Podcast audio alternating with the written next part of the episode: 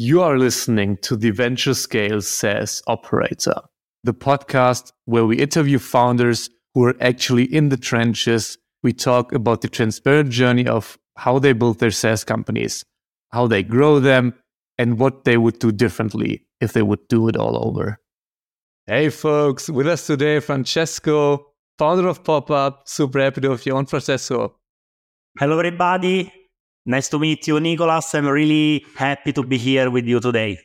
So let's start with the most important thing. What problem does Popup solve and for whom does it solve that? Okay, so we play a really important uh, role uh, in the Horeca and the retail industry. Basically, we help uh, uh bar, restaurant managers, and everybody who own a venue to address uh, the digitalization of their uh, retail activity. So what everybody, so we, we all know that nowadays it's really important to have a digital footprint for example, uh, to be on the social media, to have a digital menu, to have a website that is not just a static uh, content, but something that is uh, uh every day updated. So we basically uh, launched in, into the market a really easy and plug and play solution for these people in order to address uh, their digital footprint on a daily daily basis. So basically, with few clicks, they can address uh, the the menu. They can address any kind of discount and promotion. They can address orders. They can easily uh, communicate with their uh, people. Uh, we we end up uh, with this uh, solution after a lot of you know discovery and a lot of interviews because you may know that it's, it's really hard to, to work with this with these people with this niche. So everybody know, knows the problem of the, digitali- the digitalization, but nobody knows what what this uh, really means because uh, digitalization is everything, right?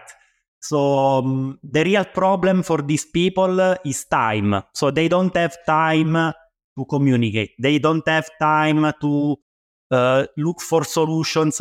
So we we managed to create something really plug and play and all in one to address the specific issue, which is how to communicate easily with their customers. How did you started back in 2020? How did you initially find the problem? Uh, well, uh, in, in the very beginning, uh, in 2020, the solution we wanted to provide was more on the end customer side. So the, the people, everybody. So a solution that, that wants to give a real time experience in a, in a venue. So imagine you are a customer, you want to know everything in real time. So what's the offer? Who are the people inside? Everything. So our main focus it's always been the customer experience. In 2020, we started from the point of the end customer, and now we are mostly working with the the, the, the owner of the of the of the venue.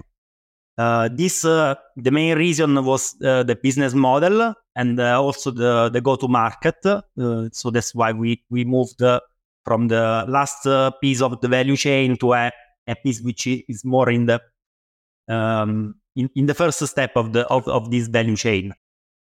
Um, also, we, we have, as many startups, we have done some pivoting and we launched the actually during the COVID. So it was really hard for us to get uh, feedbacks uh, and also to go to the market because everything was closed. There wasn't uh, this much uh, uh, attention to this kind of topics in the very beginning because everybody didn't want to to listen. Everybody were really frustrated, at the right? So the first year was was quite tough uh, so we, we made some pivoting and we actually had the real go to market of the product, we are selling now has started in Fe- February uh, 2022. So it was uh, over one year and, and a half that we ba- we basically have been stuck in the in the COVID situation. And then tell us a bit about the the funding of, of your startup. How how how did you fund it, and how much did you raise so far? So um, it, it, was pretty much bootstrapped. So we started uh, in 2020 with uh, 40, 50, 50,000. Okay. And uh, in, the, in the three years, we raised uh, about 100,000 in cash. Uh, so mostly uh, has been uh, family, friends, and fools, as as we usually say in, the, in yeah. the industry. Uh, recently, uh, we got a grant from the Italian um, um government because we we started a project, an acceleration project funded from the um, Italian go- government. of so it was the um, tourist ministry who funded our startup because there is a, a really huge project in Italy for the um, uh, the Italian, let's say, tourism uh, and, and digitalization of this niche, and we have been selected uh, over um, under 20 startups. So it was really, really cool. Except for this, it's everything uh, bootstrap. So we have this accelerator, the Italian government, and uh, the the founders, the initial founders.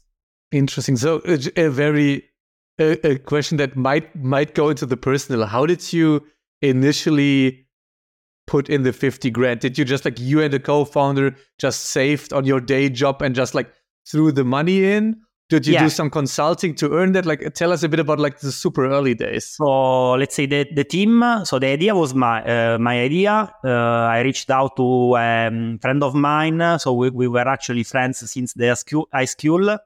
He's an IT engineer.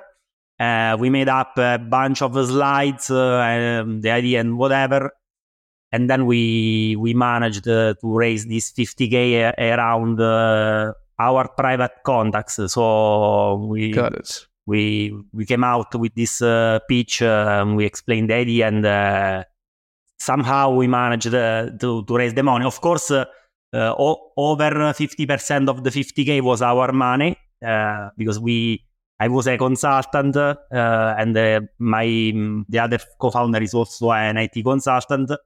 We we we, we actually worked uh, during the project, so we I went full time a few months ago. So just to, for for you to understand that it was a really long run. Uh, what I can say for other founders, uh, it's uh, it's it's not it's not like uh, you the first two, two months you get uh, uh, you know 100k 200k you close the pre-seed investment. So sometimes it takes time. So can be one month uh, or it can be two years. If you need to hire the right developers and ship fast then ReactSquad is for you. A boutique agency that specializes in react and only works with fast growth startups Visit reactsquad.io to learn more. I, I would love to stick on that, stick to that point because first off, congrats on going full time. That's amazing. But then it's quite a long, it's quite a long time from 2020 to a couple of months ago to stick to it part time because in the end, like you have to do something to to pay the to pay the bills and then work on your startup how did you manage that? Like on the on the mental on the mental side. Yeah it's um it's really hard. It's really hard because uh, after some time maybe you don't see the results uh, you you may give up. Uh, on the other side you you get some more results uh, so it's like a roller coaster. So it depends how much resilient you are and how much uh, you you want uh, to achieve the the goal of the of the startup. Of course, uh, it can be also a mistake uh, that we we stick to this project so so much time. So you you never know. For us, uh, every time uh, we we were about to close, uh, we the very last point uh, we always found some new news, some something that gave us some new energy, and we are still here after a while. That's amazing, and I I know that too. That basically you have those hard months, and then there comes like the week or the day where something good happens, and that li- literally like put like recharges your battery so that you can go yeah, for yeah, another couple of while. It's exactly like this because uh, just for give you an example, uh, in the last uh, two months, uh, we closed this uh, new fundraising. we got a new patent and we are closing a new really important partnership with one of the most important influencer in Italy. I cannot say the name uh, because the news is not uh, official uh, yet. But uh, uh, I can tell you that it's really from one day one day to another you can have that switching point that turns off turns up the, the valuation. let's say hundred percent. So it's really something you cannot uh, predict. It's uh, it's a lot of work uh, and you never know what what can happen the day after yeah and then let's switch a bit to like the tactical day to day i have a bit of a background in the in the industry you're in because the first startup which failed in the end was a was a restaurant SaaS, basically like a a, a gastronomy startup. And for me, it was horrible to get clients. Like it was such a drag. I, I I cold called restaurants. I went there. The owner wasn't there, even though we had we had an appointment set. I was there like three, four, five times until like a 100 euro a month deal closed. So for me, at least in Germany, I know how hard the industry can be. How do you get clients right now uh, for your startup? So uh, this is a really good point, and it's actually one of the let's say the most common uh, uh, um, co- the most common comments we, we got from investor uh, on the scalability of, of this uh, uh, niche because uh, as you said it's really tough to do the outbound right? To cold calling cold visits. In the very beginning we started like this as well because you get to know your your customer. So i personally interviewed over 600 prospects from cold cold callings or, or visits. So it was a really a lot of work, and uh, and and and we we understood that this channel couldn't be the channel to to scale, and this was also the feedback of of many uh, investors, uh, and that's why we struggled a lot in the beginning. Now we are uh, achieving the scalability. I, I, cannot say we we achieved what we want, but uh, uh, through web marketing. So mostly user generated content. So we we run uh, advertisement on uh, on Meta and uh, TikTok with the uh, user generated content. We we also are using a lock-in strategy, selling not only the software but the all-in-one solution. So, for example, we we sell those you know QR codes and yes. NFCs. Yeah in order to make uh, easier uh, for the customer to understand how we we give the solution. So um, I think the challenge is uh, communicate with these people because they are really busy. They don't really know what they need. So you you have to somehow to dig into their uh, heart and and try to to get the you know the the loyalty, the trust uh, in order to sell them uh, what you want to sell. So this is really hard, but um, I believe that uh, that um, actually what we are doing is uh, user generated content that I think it's really really good. Uh, they have a really good conversion rate, and also using middleman channels like uh, let's say beverage distributors marketing agencies. So all, all these kind of businesses which are between us and our customers. So they have already some trust. Yeah, let's let's split those two out because I think both are very interesting. So let's go into the UGC at first because I know that a lot of like e-com and like B2C brands are using U, are using UGC to to sell product, to move product. But then how how is your funnel? So you have someone of like Fiverr or Upwork create that UGC content. You you create an ad out of that on like TikTok, Instagram. Reels, Facebook Reels, and then is the do you drive them to a landing page and retarget them? Is it like basically a call to action to call? Like take us to the nitty gritty here for founders. So who, I, I'm not sure I want to disclose well, this maybe. information if our competitors are listening this uh, this podcast. Then, then let's for for the let's keep it like rough enough uh, so that no one can really steal it. But like just generally because I a lot of people do like code outbound SEO, LinkedIn, but I, I didn't. I don't know too many people who use UGC for SaaS. So just yeah tell educate us so So uh, our idea, so our guess uh, was to sell the product, not the software. So we we are showing uh, the end products we we use uh, in order to drive the customer the, the guess uh, in in our experience. So we try to um, make uh, the, the, the bar manager, the restaurant manager in the shoes of of the experience uh, they will have in their uh, um, in their venue using our product. So it's not some sort of um, video or some sort of um, email where you explain uh, the um, the solution. It's more about uh, I'm sending, I'm showing you how the QR code or the NFC menu uh, is in the in the restaurant. So they see they don't see the, the complex thing behind. They just see how we look like in their uh, in their um, venue. So they, in their mind they say, okay, this is cool. Why I don't have it in my in my restaurant? And then they reach out reach out to us and basically through either a WhatsApp uh, number or uh, email, and we then explain the, the, the, the whole thing. So we try not to explain uh, complex things uh, online because um, the, the simpler, the, the, let's say, the simpler is the communication, uh, uh the better is the result. So this is at least what I've seen uh, with this niche. Because uh, you, you, I, I know that is B2B, but it's actually this more B, B2C than B2B than you may think because it's not a large multinational company. So you don't do uh, LinkedIn out- outreach. It, it, doesn't make sense. These people are not using uh, LinkedIn.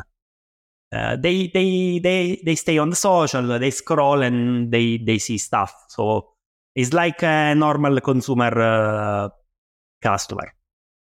I love that. And th- so you're basically, in a way, selling like the dream outcome that a guest just feels feels comfortable and loves the experience with like the NFC tag or with the QR code, and then the restaurant owner's like, "Damn, I want that in my cafe," and then DMs you in a it's way. Exactly how, how it works. Yeah, I mean it's cool because uh, my we we we, uh, we didn't expect uh, this result. It was just a trial for us, but uh, these campaigns are running better than other campaigns uh, that are more focused on uh, functionalities or other more complex uh, stuff. I love that. And then how much did you like initially? So for for me with paid ads, the only thing I'm always concerned about is okay, how much money do I have to spend until I see that it works? Because like in the end, if you sink like 10k, 20k into a campaign, then you're like, ah shit, it didn't work out. That's always painful. So what what's your testing budget like if you set up such a campaign? Uh, we usually start uh, from uh, 10 euro, maximum uh, 50 euro per, uh, per campaign. Uh, I, I, I, mean per day, so 10 euro yeah, per day yeah. per. and we run several tests with different copies, different hook, different call to action. we run for a few days. we monitor the, the KPI, you know, the click through rate, all, all these KPIs, and then we we see okay, this is good. We, we, look at how many visits we have in the in the shop, uh, and then we we see okay, we are, we are spending uh, 10 okay with this 10 i i made uh, 10 let's say. Okay it's fine because uh, maybe I, I, I, will do other 10 uh, with the, the subscription right? Because we sell the solution and we sell the subscription. So for us uh, it's not only important to make money. It's in, in the very first moment because we our business is made also uh, by data is made by users active users. So to be to be really honest we don't know yet uh, the business model we it will that will be because we we are making some money uh, from the SaaS some money from the solutions we, we sell we prepare also reports with some interesting data, and also we are um, as many uh, in, in, the in the last couple of months uh, we are working on uh, AI as well. So as you know, it's uh, it's really important to have a big storage of data as of now. So uh, we don't really know if our business in the next uh, couple of years will be the SaaS itself or will be actually the data we own uh, through the um, through our um, menus and uh, all our pages. Got it. And then, as the last question before we wrap up, what's something that now, like end of 2023, you know and you learned that you that would be super valuable for the old you in 2020 when starting that business? So, what are like one, two, or three learnings uh, that really impacted you? Well, this the first one may be kind of uh, the the classic, uh, you know, the class the classic comment, but uh, uh, maybe we we went to the market too too late, so we focused too much on uh, on the, the MVP. So we spent uh, a lot of time, a lot of money in the first MVP, while uh, in the end of the day, I cannot say it was, let's say that that we spent that money for, for um, we we wasted those money because we we we made some things, but uh, if if I could, could uh, could go back uh, to the few, uh, to the past, uh, I would spend le- less money and less time in the first MVP uh, for sure. The second thing, probably we had a period we, we gave up on ads because we, we thought they they we, we, we in the in the in the first trials with with with the ads we thought okay our business is not good for ads.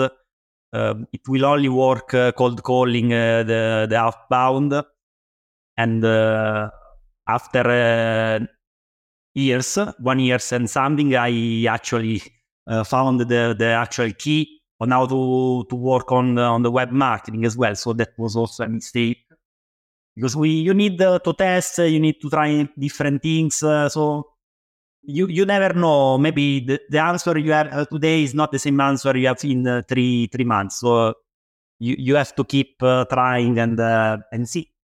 Try to understand why it's not working. So you you cannot say for granted, okay, this channel doesn't work because I think if you try and you find the solution, every channel can work. So it's a, it's more a matter on of uh, finding the the strategy to make that channel work. Uh, over, uh, I think the third error, it's uh, probably in the first round we made with the family and friends. We we made some uh, mistakes on the cap table, so we didn't have uh, that experience to understand how must have been how, how it was supposed to be a cap table uh, good for a path uh, within the VC industry. So with some, uh, uh, let's say, stake are already, uh, you know, blocked for uh, for the, the, the upcoming rounds. The, the you know the the first time we didn't uh, have the idea how, how how these kind of things work. So we had the cap table to be fixed. so yeah. we now now we are good, but it took us money and uh, time to fix the cap table as well. Yeah. Yeah. Fixing a cap table can be really, really nasty. Yeah. Yeah. It, it, it, it, it is. It is nasty. Yeah. I confirm. okay. Great. Francesco, super happy to add this, that you came on. Uh, thanks for, for the insights. Uh, it was a pleasure, Nikos. Uh, you are welcome every time. Uh, feel free to call me. If you like this episode, then you'll love The SaaS Operator, a weekly newsletter brought to you by EarlyNode, with actionable insights from SaaS experts in the industry delivered right to your inbox every Tuesday for free. Visit earlynode.com to subscribe.